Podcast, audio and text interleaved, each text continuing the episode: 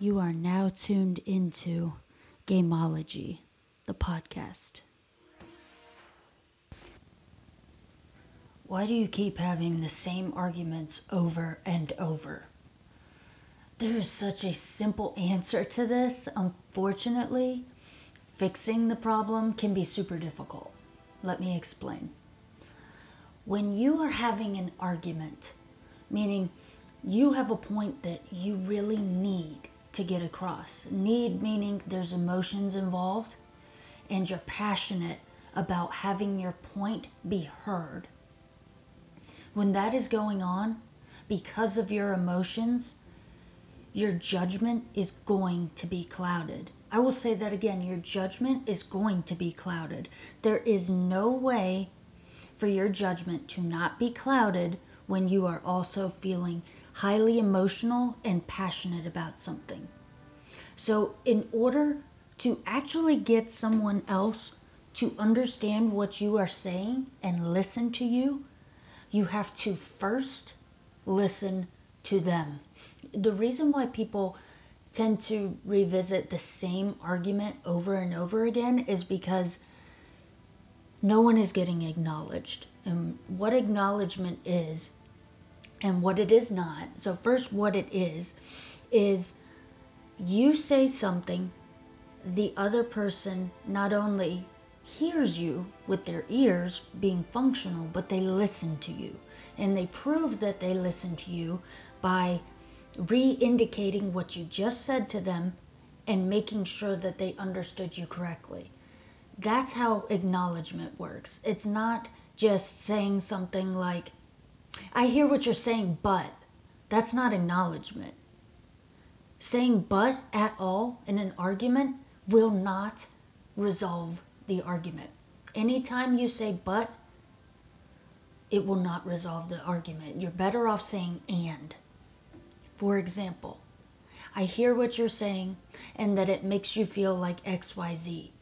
And I want you to know that when you say ABC, it makes me feel like XYZ. You have to go back and forth and play back and forth as if you're playing a game of tennis. You want to have a conversation where someone wants to actually hit the ball back. If you are in a really bad argument, it can get to the point where someone is just chucking tennis balls at you and you're finally like, screw it. And you're you throw the tennis racket across the court. An argument should be a conversation always. And there's a few ways to take something from being an argument back down to being a conversation. One, start talking slower. Lower your voice and talk slowly. You will find that it is very difficult to yell at someone who is speaking softly in a low tone and slowly the person that yells at that individual will sound crazy. So, when in doubt, slow it down, take your tone down. Acknowledge what the other person is saying first. I don't care if you're the one that is upset. I don't care if you're the one who deserves, quote unquote, to make your point. If you would like to have an argument end, what you must do first is listen to the other person. And I will tell you, it is the very last thing that you want to do in the heat of the moment. This is why emotions screw us up so badly. I will tell you also right now that even though I know these things, 1000% does not mean that if my emotions are high, that I'm not going to screw it up too. I am just telling you, myself, and anyone else that this is how it works. So, you first are going to say, I would like to speak to you about XYZ. They will then have an opportunity to speak. Let them. Let them. If they begin shouting out of nowhere, say, once they finish, say, I want you to tell me that again. But please speak a little bit slower because I really want to understand how this makes you feel. The second time someone says something to you, when you have shown that you have an interest and you're not just going to hit back at them and then scream over them, which is more than likely what has typically happened if you're still having the same argument. But once you show that you are invested and you really want to hear it this time, they will speak again. Their voice will be lower. They will talk slowly. And all of a sudden, you've gone from a 10 on the emotional Richter scale to a 5. And once you're down to a 5, real conversations get to happen. So after they say their piece, even though, again, even though you are the one that wants to have this discussion in the first place, doesn't matter. They have to speak first. And after they do, then it is your turn. You're responding by saying, I want to make sure that you know I have heard you. When I do this, it makes you feel like that. Is that correct? Yes. If they keep going and go off again, let them. Don't become impatient. Let them. Eventually, you will go again and you will say, okay, so now we've talked about this a couple of times and I've made you feel like this.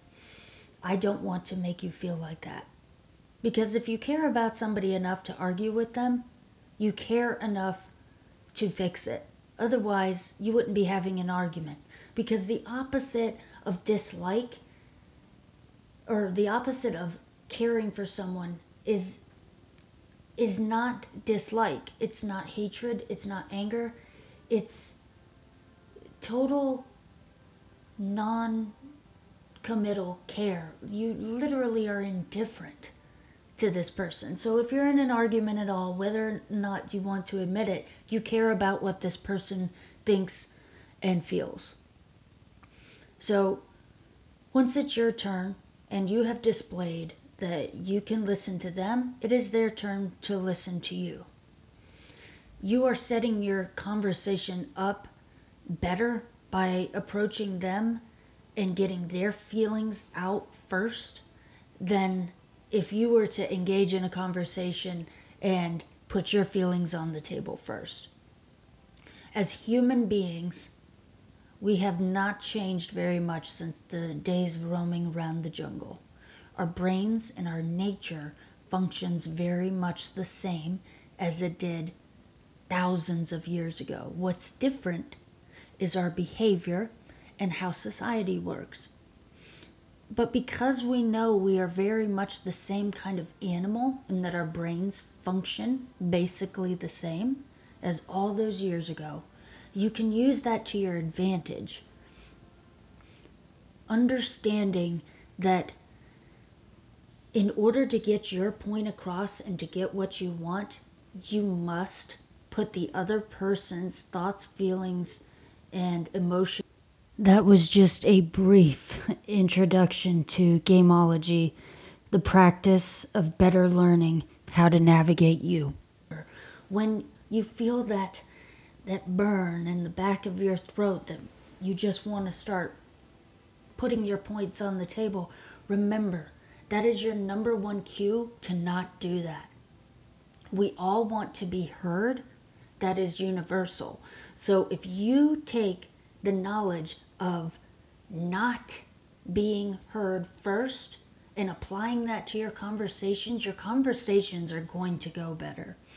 It doesn't matter what the situation is. If it's between you and your significant other, the same applies.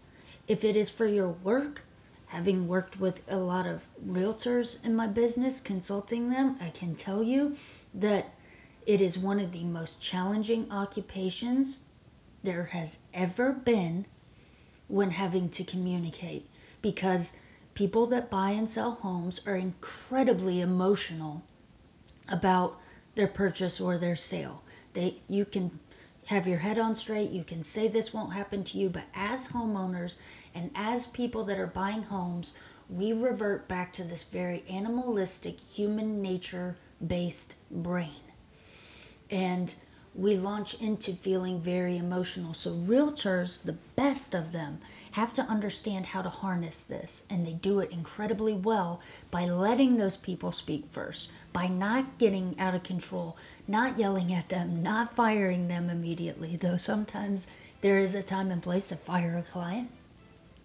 But if if you have a realtor friend in your life, you can talk to them about communication and the challenges that they have when communicating with clients. And you will see that this is so universal.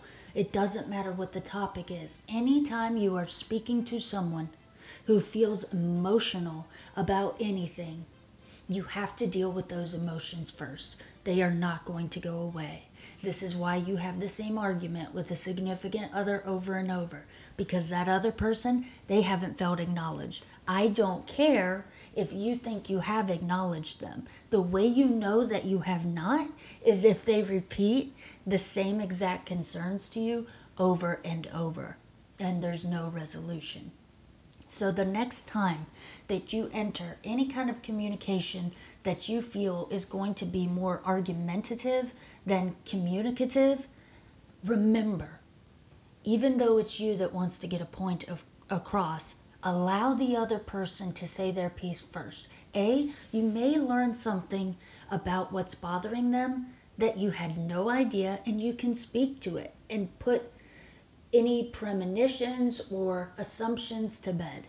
Um, it's the first step in opening dialogue between two people and getting anything done is this early acknowledgement and listening to the other person first.